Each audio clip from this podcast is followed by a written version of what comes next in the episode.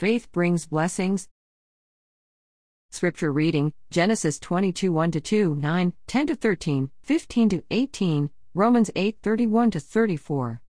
Authentic faith is a voluntary holocaust of the human will in total obedience to the divine will. It is a choice to do whatever God says, even if momentarily it does not make sense.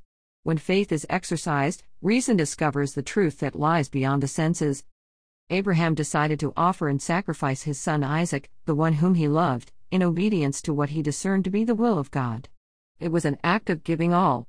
The faith of Abraham moved the Lord to say, By myself I have sworn, declares the Lord, because you have done this thing, and have not withheld your son, your only son, indeed I will greatly bless you, and I will greatly multiply your seed as the stars of the heavens, and as the sand which is on the seashore, and your seed shall possess the gate of their enemies.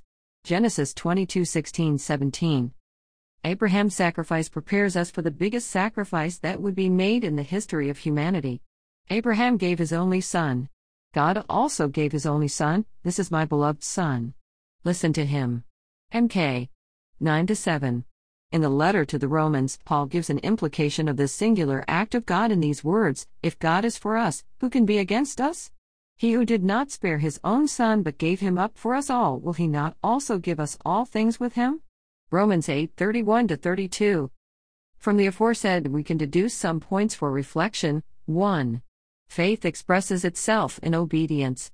The deeper one's faith, the more one is willing to obey. 2. Faith brings blessings. When in obedience to the Lord, we give all there is to give, we walk in blessing. 3. Faith is tested. Some events in life reveal the quality of one's faith. Every child of God goes through some kind of trial sometime in life. To walk in faith is to embark on a life of adventure.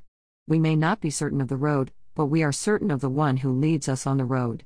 Divine destiny cannot be shelved for the one who obeys. As we listen to the Lord, we will get to where we ought to be. Prayer Eternal Father, you gave your only begotten Son to us in love. May faith in him move us to do whatever he tells us. And may we give all in service of your kingdom here on earth? For the sake of Christ, your Son, we pray. Amen.